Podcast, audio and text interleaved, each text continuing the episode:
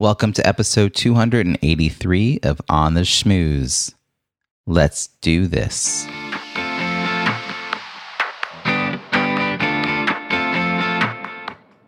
Welcome to On the Schmooze, the podcast that highlights talented people from different fields, explores how they built strong networks, and overcame challenges on their way to becoming successful leaders.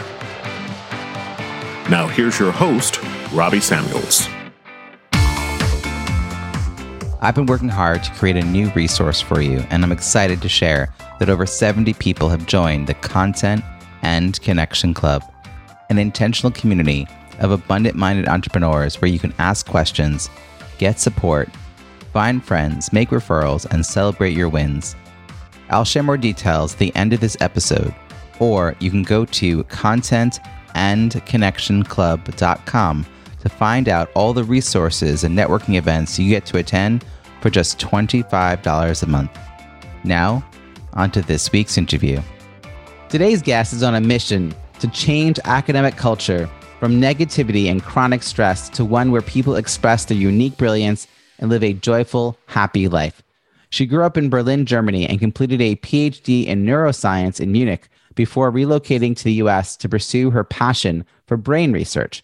She's an associate professor at an internationally renowned research university and academic medical center in the US. She's also the founder and head coach at Team Leadership In Research, a business that delivers leadership and management training programs for academic research teams. She became a personal development and leadership nerd during her postdoctoral training, initially to increase her competitiveness for faculty appointments. She discovered she could use these strategies to create a happier, balanced life and increase her chances of success. That led her to train as a life coach to help other academics achieve similar results. Please join me welcoming Dr. Stefanie Robel. Thank you. It's great being here. Stefanie, thank you so much for joining us from your home office in Birmingham, Alabama.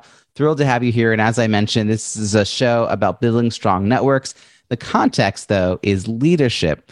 So tell me, how do you define leadership and when did you realize you had the skills to lead? So, to me, leadership means having a vision and then taking responsibility for getting there. Uh, importantly, I think that leadership starts with leading yourself. So you have a vision for your life, you know, for all these different categories that are important your career, your relationships, your health. Um, and then you take full responsibility for the results that you're getting. If you don't like the results, you change something. so that's leading, you know, self uh, and so leading self, I think, is the first thing to focus on. But then in group or team settings, this means that you know where your group is going and you put yourself in charge of getting everyone moving in this direction, you know, getting them fired up, pulling everyone together, creating a great culture, and by coaching team members to overcome whatever gets in the way. So, in other words, to me, you know, leadership has very little to do with the position that you're in. Although I find that people who operate from great personal power may find themselves in leadership positions.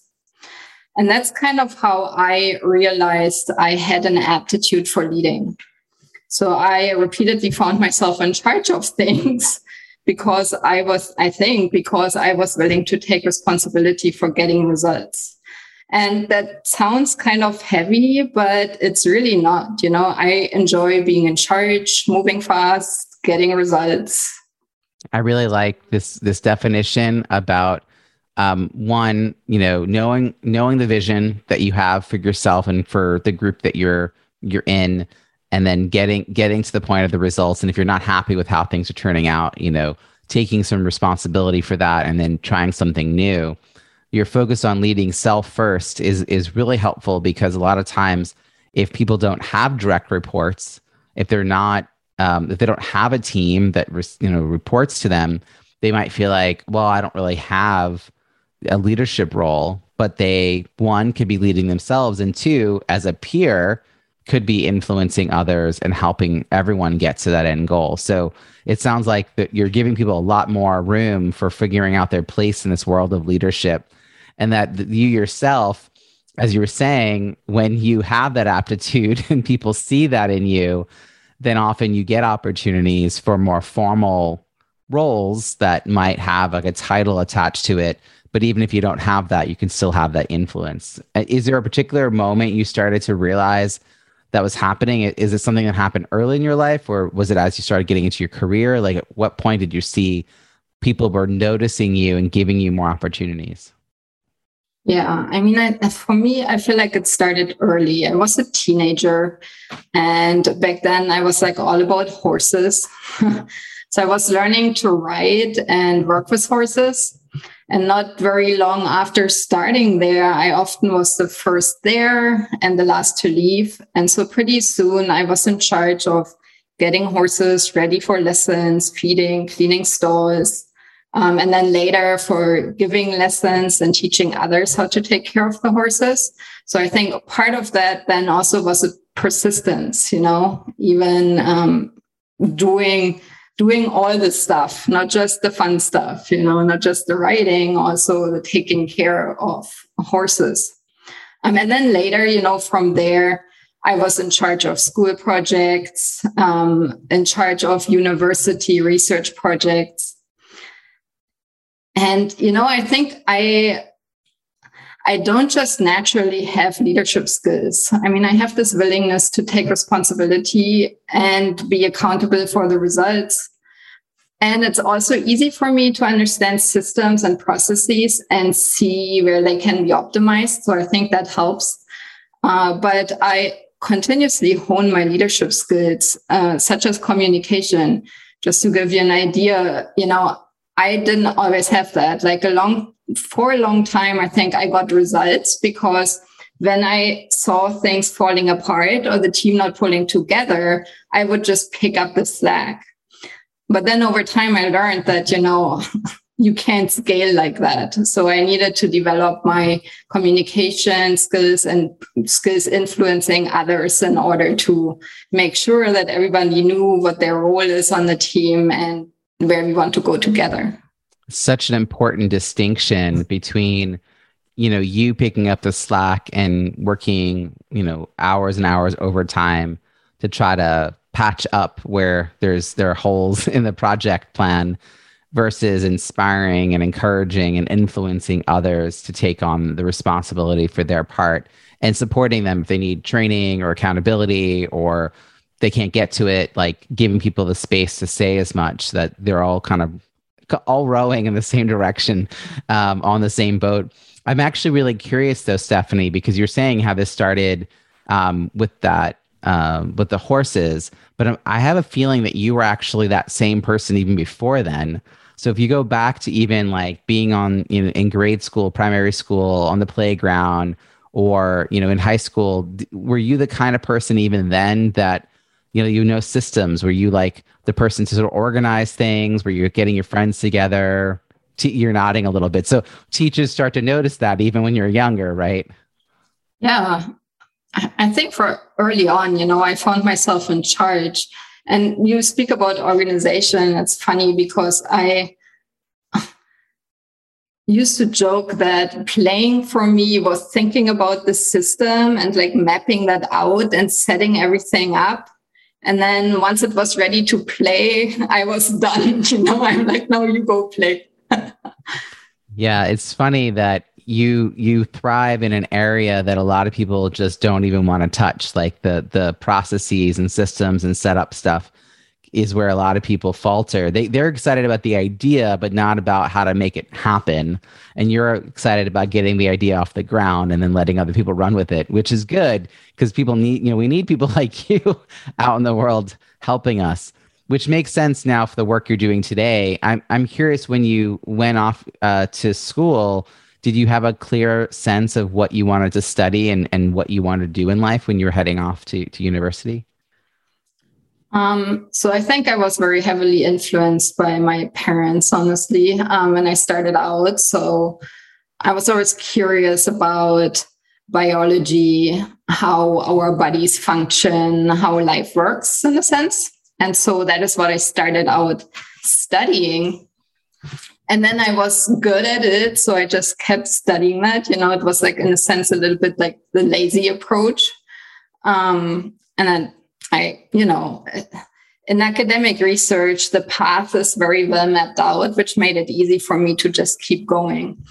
I feel like the first time I really like thought about what is it that you really want, you know, not what other people want you to do, was later after I had moved to the US and when I started running into people outside of academia, like business owners, entrepreneurs, I really identified with that com- community. And I was like, hey, you are my people. I think I want to do that. And that is how I actually ended up starting a business, like on the side. Yeah, that's really interesting because when you came to the States, you already had a PhD. So you were really like deeply entrenched in academia and that's a whole world you know in itself. And there's a very clear career path to follow. And it's all about publishing and advancing and being known and all that. And and it's it, you can get really caught up in that. But it sounds like you started to meet i'm curious how you started to meet actually. How how did you start meeting these entrepreneurs and these coaches? Because in some ways in academia you can be kind of insulated from that part of of the world. So where were you crossing paths with people who were not following the academic track? Yeah, I think I got lucky. You know, there was like an element of luck to it. And there was an element, uh, I mean, it was really due to my desire to grow. And also, again, like coming back to these leadership aptitudes or skills, my desire to be prepared. So I was a postdoctoral training. Um, we call there's like another training period after the PhD to really prepare you for doing or leading a research team. And so during that period of time, I realized that if I want to be successful in this world, I need to know how to write grants. And so I came across a former academic also who made it her business to teach academics how to write powerful grant proposals. And so that was kind of my entry point into this whole world of business and entrepreneurship. And at the same time, I had also become interested in in a sense, you know, like our uh, like personal power and you know, focusing on um, potential in a sense, the human potential and what we can leverage by adjusting our mindset and examining our beliefs. And so that together kind of drove me into this direction where I was like, hey, there is this world outside of academia. And there, there is much more to success than just checking the boxes. And at the same time, I can really set myself up for success and gain a competitive edge if I take these approaches that people have pursued outside of academia for a longer time, right? And and take that and bring that into this world. Yeah, I've long said that uh, the most innovative ideas come from sort of the edges of our networks. And so, if you only had been following best practices that academics had taken before you, there would be no innovation. You would just be doing the tried and true. This is you know publish or perish. um, yes. and if if you started to become aware of these ac- these entrepreneurs who were supporting academics, which is a really interesting crossover. Mm-hmm. That initially you, you discovered this woman just because you were trying to be prepared and have you know have the knowledge you felt you needed to to to not rely on other people entirely. But you noticed like that that was a thing. There there's there's academics and there's former academics that know there's certain needs and you started paying attention to that in person development and it sort of opens up a whole world for you. But i will say the path you were on was a very clear path of what success is and how do you know whether you're getting close to that you know milestones that you hit but the world of entrepreneurship is vastly different. Um, how did you begin to wrap your head around wanting to go into this and and laying out a path? I mean, like as you said, it was sort of a side hustle, so it helps that you didn't you weren't like giving up on the career you'd had. But how do you know you're you're on a success path as you're building out the business? I think it really has to do with not just not just being in love with what the services that I offer, but really having very close relationships with the people that I serve. And you know, I get this feedback and I've I have these two stories in a sense. One is my own story. So, you know, from kind of overwhelmed and slightly frustrated postdoc in the academic world, thinking about whether that's really the thing that I want to continue doing. Two, realizing that a lot of feeling frustrated and overwhelmed and anxious is something that I create myself with my thoughts, you know, and that if I work on my, like, there's nobody who needs to fix that for me. I have the power to fix that for myself.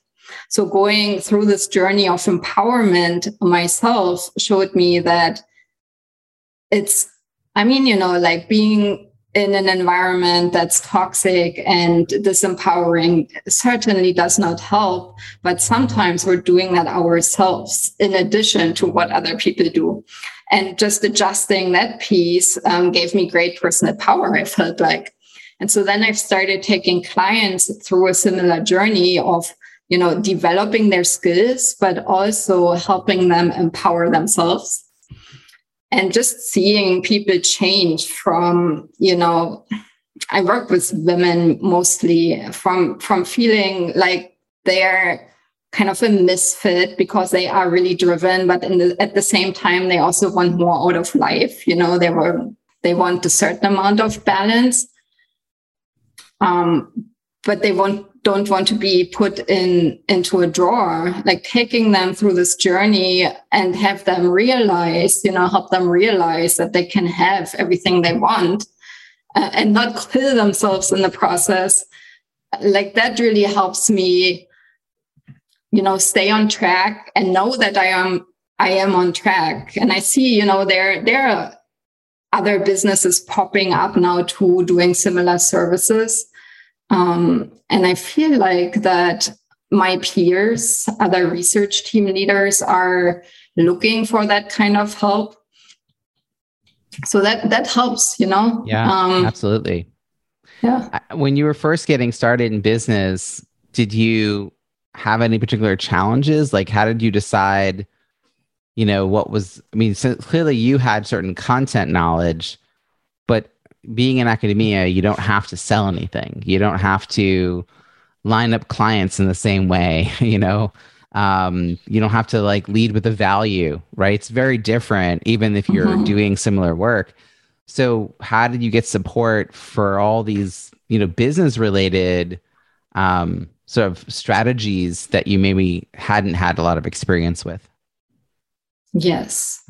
So, and like one thing, just to put this up front, that I realized is that if you bring these business strategies into academia, it, you actually have a better time, you know, selling what you do. Like, you know, I mean, because in a sense, there is selling involved. It's just that that tends to be a, a negative word or a word with a negative connotation. And so people shrink away from it and they focus all on the facts. When in academia, we actually do the same thing. We tell stories. uh, how did I acquire the skills? Yeah, there was like a great, like a huge learning curve for me. I was so uncomfortable doing this selling, marketing um, part of it it helped a little bit. So in the beginning, I worked in another business and so, you know, I had the advantage of selling their stuff, which I think is a little bit easier, maybe depending on your level of confidence than selling your own stuff.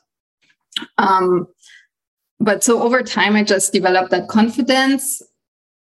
And also, I did a lot of trainings. I really heavily invested in myself in terms of like sales training, um, marketing, business training. I still do that. It's really like kind of what, helps me grow. Stefanie, what year did you formally begin doing the business part?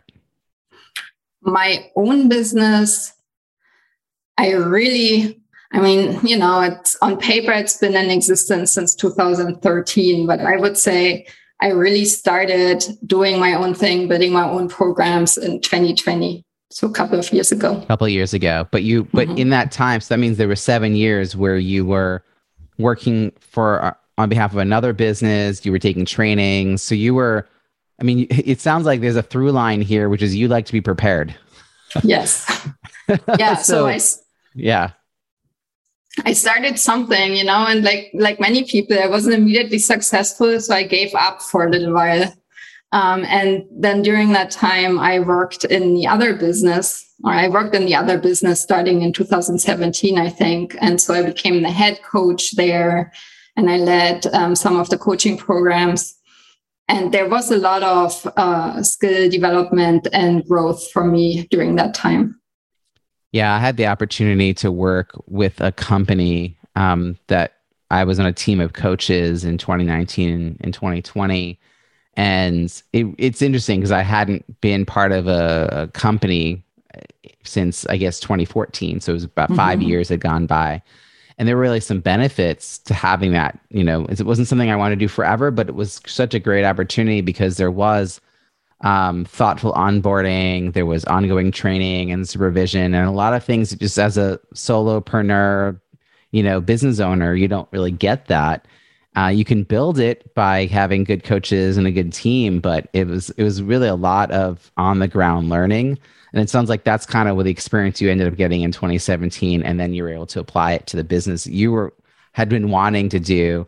Early on though when you were first starting with with your business you said you really started in 2013 in or so and it, it didn't take off. Was that because you had a, an idea but you didn't quite have the right audience for it? Like what was the mismatch i had an idea um, and i had some advice on how to pull this off like how to get started pretty simple um, and of course i had to do sales and back then I, I was just really uncomfortable getting on the phone with people and talking to them about what I had to offer.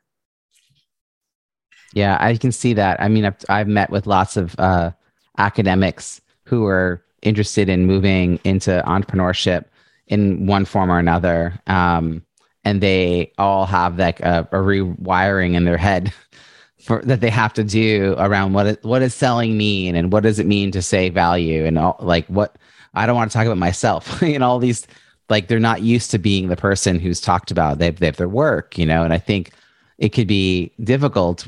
By that time were you starting to develop a community of entrepreneurs that you were part of? So you had people even as peers not just people you were getting trained by but you, people you can sort of seek out for feedback and accountability Yes. So through, I was part of a mastermind um, and I met people like in academia, but with a really entrepreneurial mindset in this mastermind.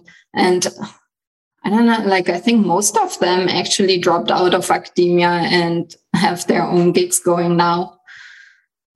So the, the, these people are part of my network and they've been really helpful. But also then through um, events and trainings that I attended, I met a lot of other professionals and business owners, entrepreneurs who I stayed in contact with. And I feel like, you know, it's really about building these relationships and, you know, Zoom world now opens up the world to us essentially. And, you know, of course, that's been going on for quite some time. But I feel like in this world of hustle, sometimes where nobody has time, it's really about you know taking these relationships uh, taking these contacts that you make and make it into a relationship like really like nurturing them and maintaining them i'm so glad you brought up the the connections you met through the trainings you attended because i think for me my sort of worldview i always think about that when i'm deciding whether or not to say yes to an opportunity um, there's actually like a there's a mastermind I was just invited to participate in, and like I keep going back and forth about whether I want to do it. And then a friend of mine who I really enjoy wrote me to say he signed up. And he was like, I don't know if you know about this, but I signed up. And then I was like, oh, I want to rethink this again. Like, like just knowing, I'm like, wait, you're going to be part of that? Oh, that's interesting. wonder who else is part of it. Like I couldn't let I thought I would let it go. I was like, oh, I'm done. I don't need to do this. And then I'm like, oh wait, who's gonna be there? So for you, as you were getting started, it sounds like seeking out training provided both the content you needed, the information to feel empowered and ready to do this yourself or or know how to hire the right people to do it. But you also thoughtfully stayed in touch with some of the people you connected with. What were some of the things you did though to actually make those not just like one time connections? Like how did you turn that into friendships and relationships that, you know, maybe you still have today? Yeah, I would say masterminds are a good way to do this. I do find it challenging to stay in contact with people, you know, without their system being in place that helps us say, uh, you know, this is a dedicated time that we set aside every month or whatever to get together. Um, all traveling together, I think, is fun. Like either to other events or um, what we've done a few times is just getting together to work together. uh huh. Yeah, like co working. Um, like uh, yeah. online co-working yeah. Yeah. Yeah it's it's funny. That's a great option actually. I never we've never talked about it on here but i mean um, you and i met through Paya robbins who's my um, now assistant for the last two plus years. And she and i um, we have a regular meeting but we also try to meet on a regular basis to do we, we call it battleshipping um, there was a game when i was growing up called battleship. And if you put two laptops face to face it reminded me of that game. so, um, so we call it that. But that's that idea that you don't have to have a reason to, you know, meet up if you just like each other's company and you have both of things to get done. Um, that could be reason enough to stay in touch. Um, but you know, you talked about masterminds a couple of times. What kind of masterminds? I mean, the, the word gets used in a lot of different ways. So I'm curious what your experience has been with masterminds and how you have found the masterminds that you've been a part of. Yes. So the first mastermind I was part of um, kind of came out of this business where I also did the grant writing workshop. So this business owner decided that what it really takes is for people to adjust their mindsets, you know, and beliefs. Um, because a lot of what blocks people, it's like the same things that block people from selling, right? I mean, grant writing is nothing else than selling your stuff. And so a pretty small group of people came together to really dive deeper into that and also take it to a more spiritual level. And we stayed together probably, like, I think, for three, four years. So, yeah. and we we met two, three times a year for retreats. So pretty deep relationships developed during that time. And since then, I've joined this mastermind with um, Paya and Mary, and I've met really interesting women through that mastermind. Yes, that's Mary Williams, sensiblewoo.com. We'll put a link in the show notes so you can learn more about all the programs that she offers. And Mary is also my, I call her my systems and processes coach. Because, like you, she likes that kind of thing. And it's helpful for me to have someone else to bounce ideas off of as I'm business keeps growing and innovating and changing. And to have um, Mary and Paya on my team has been really, really a gift. Um, I'm. How many people were part of this mastermind that you were participating in over these three or four years? It varied a little bit. I would say we were a core of like six to eight people who mm-hmm. stayed on for a longer period of time. Um, we were up to 12 people at some point, but it was fairly small. Yeah, I'm. But I mean, enough variety that you really mm-hmm. are meeting different kinds of people, and then they have their own connections. I think a lot of times people really don't know where to start when they're trying to expand their network in this way. Particularly if you're in, like, I, I have a friend who was in corporate, and she stumbled her way into entrepreneurship and joined an online community that I was part of and when I met, you know, I invited her to get on a call with me, and she assumed I was going to pitch her something. um, and I asked her questions about her business model and what she was doing and how I can help. And she and I became friends. And she told me that she was so bewildered by the whole thing because in corporate, like people don't help each other like that. She's like, I didn't know what to do with that. I just, she's like, I came into the conversation feeling really defensive and like, I don't want to get sold anything. And, and then in the end, I was like offering to help her with things. So within like, I would say six months, she started posting, Hey folks, if I can help in any way, like, let me know. Here are some things I know I've learned and I know things about. And, you know, from my work, my previous work, even, but at first, like, it didn't even dawn on her to do that. And I think that when you have these different cultural moments, it can really it's a it is a rewiring in your brain to know what to expect and to and to have a community around you. Have you have you along the way like found any mentors like are people who particularly look out for you? Yes. Um, several mentors actually. And I feel like there is there's like different types of mentors, you know, some are kind of in the in the arena that you're playing in and they can give advice because they are a few years ahead. Sometimes they are in other arenas and that's helpful because you want to bring this piece to your business or to your career. And then of course they are they are coaches and I have hired coaches who then later became friends so or or mentors you know people who i can call and ask a question or say you know i'm i'm having this big challenge here. What do i do? Um, and also you know from my academic academic career path there are people who i'm able to reach out to and ask. I'm actually like constantly looking for mentors because i think modeling is is big as long so you know modeling what somebody does who's successful as long as you can really pinpoint why they are successful. So it's interesting. I mean partly it sounds like you're you're able to um, attract mentors because you're also on the lookout for mentors. So that seems like an important place to start um, yes. and to and to know kind of what that relationship could look like. So when you're like when you're setting up a, a, this kind of mentor relationship is it formal? Do you actually tell them that yeah, hey you're my mentor or will you be my mentor? Or is it ca- more casual? Like do you have a, a frequency of meeting? Like or does it change depending on the person? Um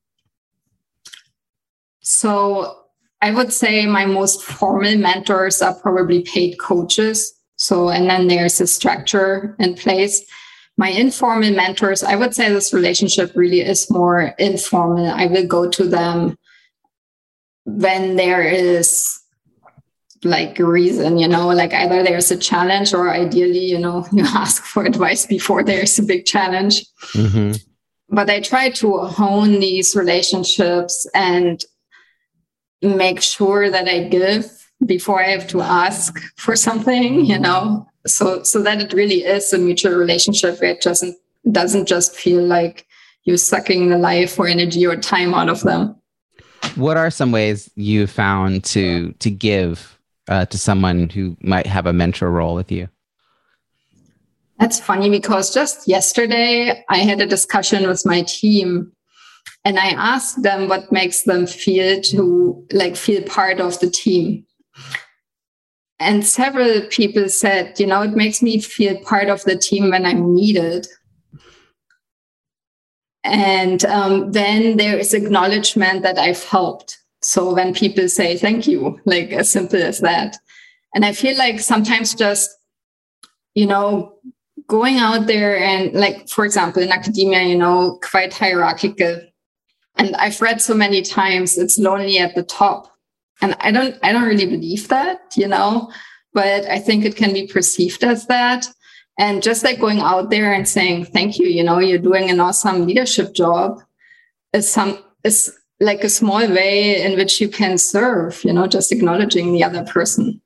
Mm, right. That sometimes the we don't it's almost like kids with parents. Like kids never say thank you for making dinner they just like eat it. Um, and and like the same way, like if you have someone who's doing a good job leading, acknowledging that and appreciating that is, at any point. I mean, even I, I um I always think about any content creator, anyone who's putting good content out. If I learn something, if I find it beneficial, like I then think about how to share it And actually, one of the things I started doing with Paya in the last, I don't know, maybe a year is we do now a follow Friday. Um, every Friday, I find someone in my network that I want to give a shout out to. And it's like a thoughtful write up and it directs people to connect with them around something that they're doing. It could be their YouTube or their LinkedIn or podcast or some resource that they have in the world. And I don't tell them in advance. I don't say, like, hey, I'm going to be sharing this with, you know, I just sort of, we just do it. And the response has been really wonderful because people don't expect that.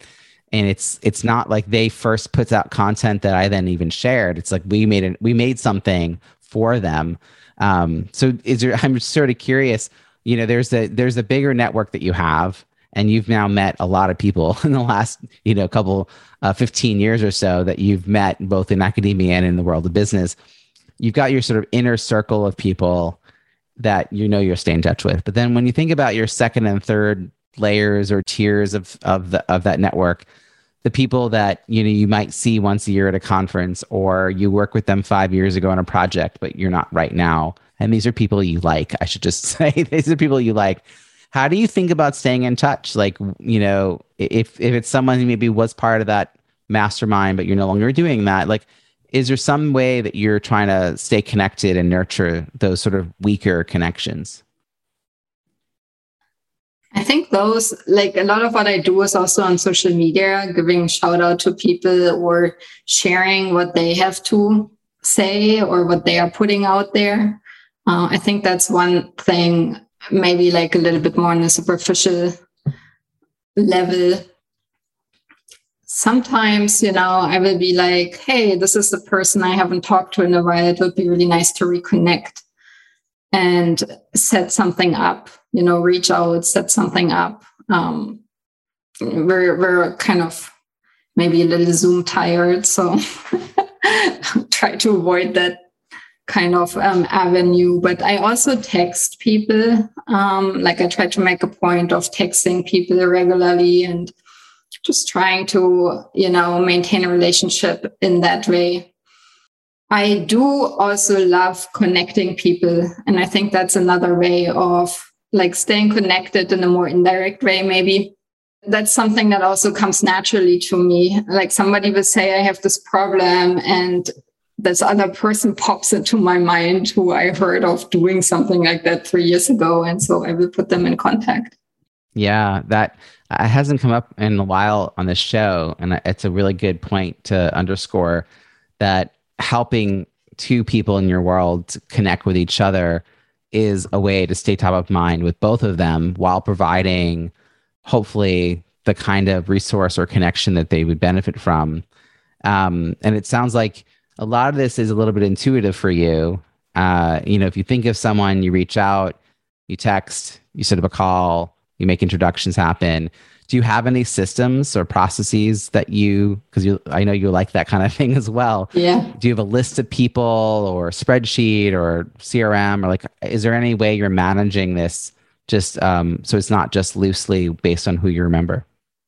Uh no not right now but i got very excited when just a little while ago i learned about the gift or, or the the art of gift giving you know and so we started a Excel sheet, then my virtual assistant and I for our clients first. But I really like the idea of expanding that to other people in the network. One of the things I started doing about, I don't know, maybe last, sometime last year, um, postable.com has an, a free online address book. And so at first I was just like, well, this is a useful way for me to gather contacts that aren't you know not necessarily clients. Um, they're colleagues like i was like initially i was just thinking about a way to stay in touch with colleagues. And i also been asking people for their their uh, their birthday and their mailing address for this podcast for a long time but i wasn't doing anything with it. And i wanted to kind of come up with a plan. And so once i had the address book in place i finally was like oh wait postable.com is trying to get me to buy their cards and I have a block around writing cards. Like I just find it it just it I just don't get it done. I could have a right. stack of cards and stamps and a pen and I just won't get to it. But I now have time set aside where I look through the upcoming birthdays. Um, I'll send a card, but if I see something happening, maybe someone commented on LinkedIn about something going on in their life, I if I have their address, like sympathy cards or congratulations cards or just because or thinking of you. And over time, it's become a habit now. It's like at first I had to come up with a little bit of a structure around it, but now I just I don't hesitate now to to get a card out there and it's the unexpected. I think that, you know, nowadays getting things in the mail is just really nice. Yeah. Um, so yeah, so that that's I mean, like you, I was just trying to find a way to expand expand this out a little bit. And I could I actually realized the other day that I need to put some of my closest friends on that list um, because their birthdays come and go. And I'm like, oh, wait, did I do anything other than like send them a text. Like, why? Wait, I could have done more. You know, I could send them a gift.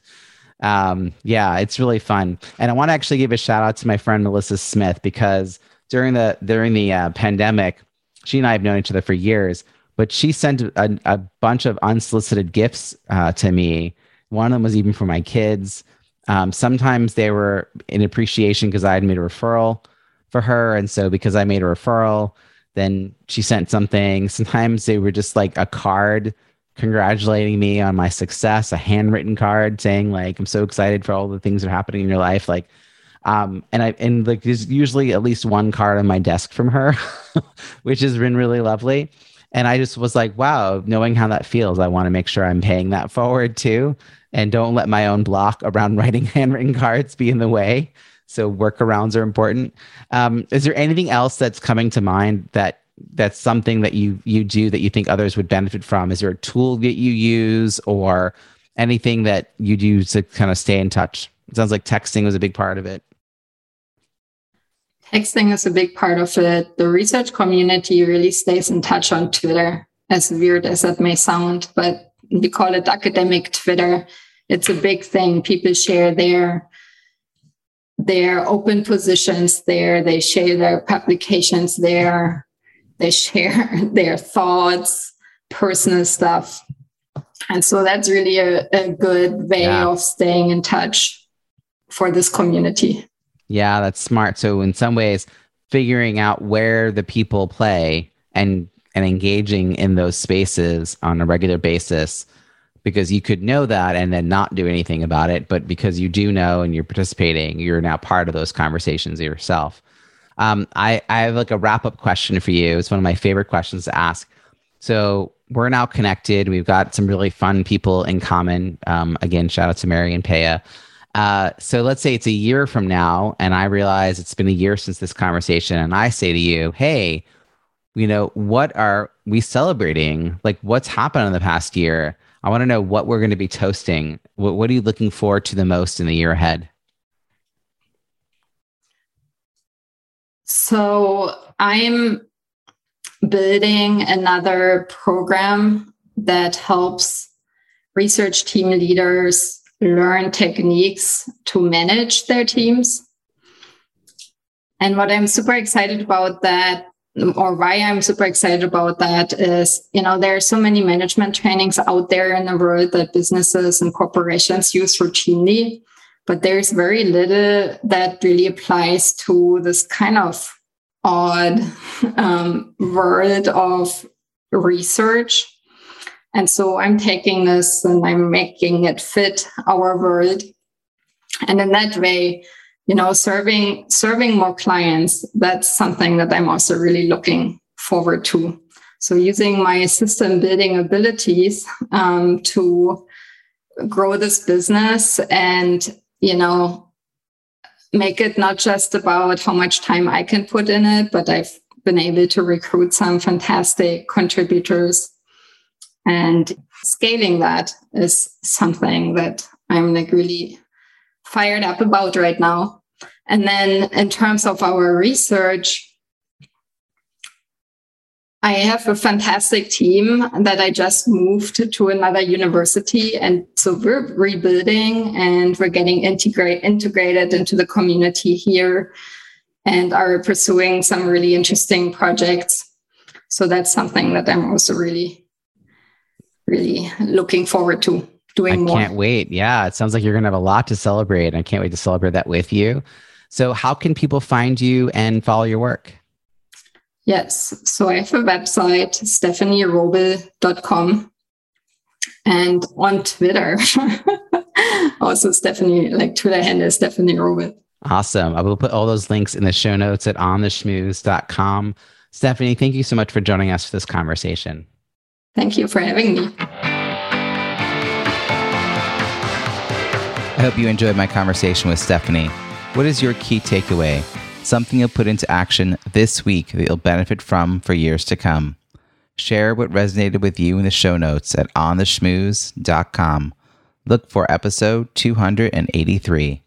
That's also where you'll find all the links and resources from today's show, as well as all the archived episodes. Reach out and let me know which were your favorite interviews. And as I mentioned at the top of this episode, my new membership group got off to a great start.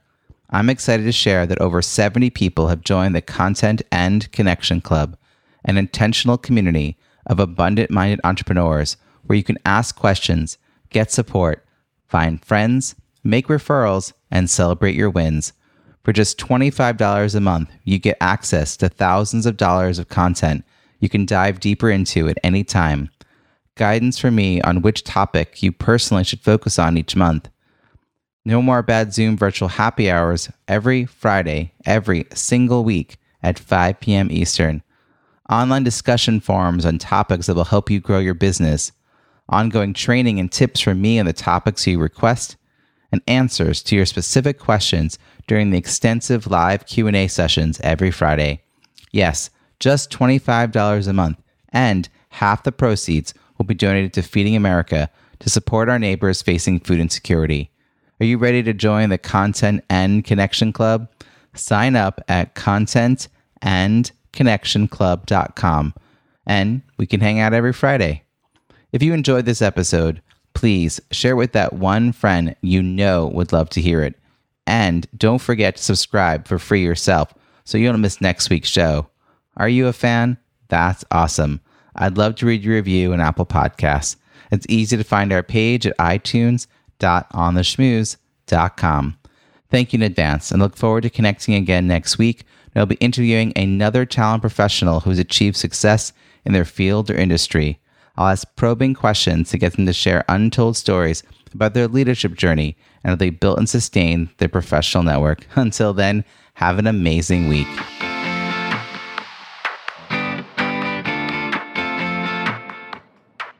Thanks for listening to On the Schmooze podcast at www.ontheschmooze.com. That's On the Schmooze, S C H M O O Z E.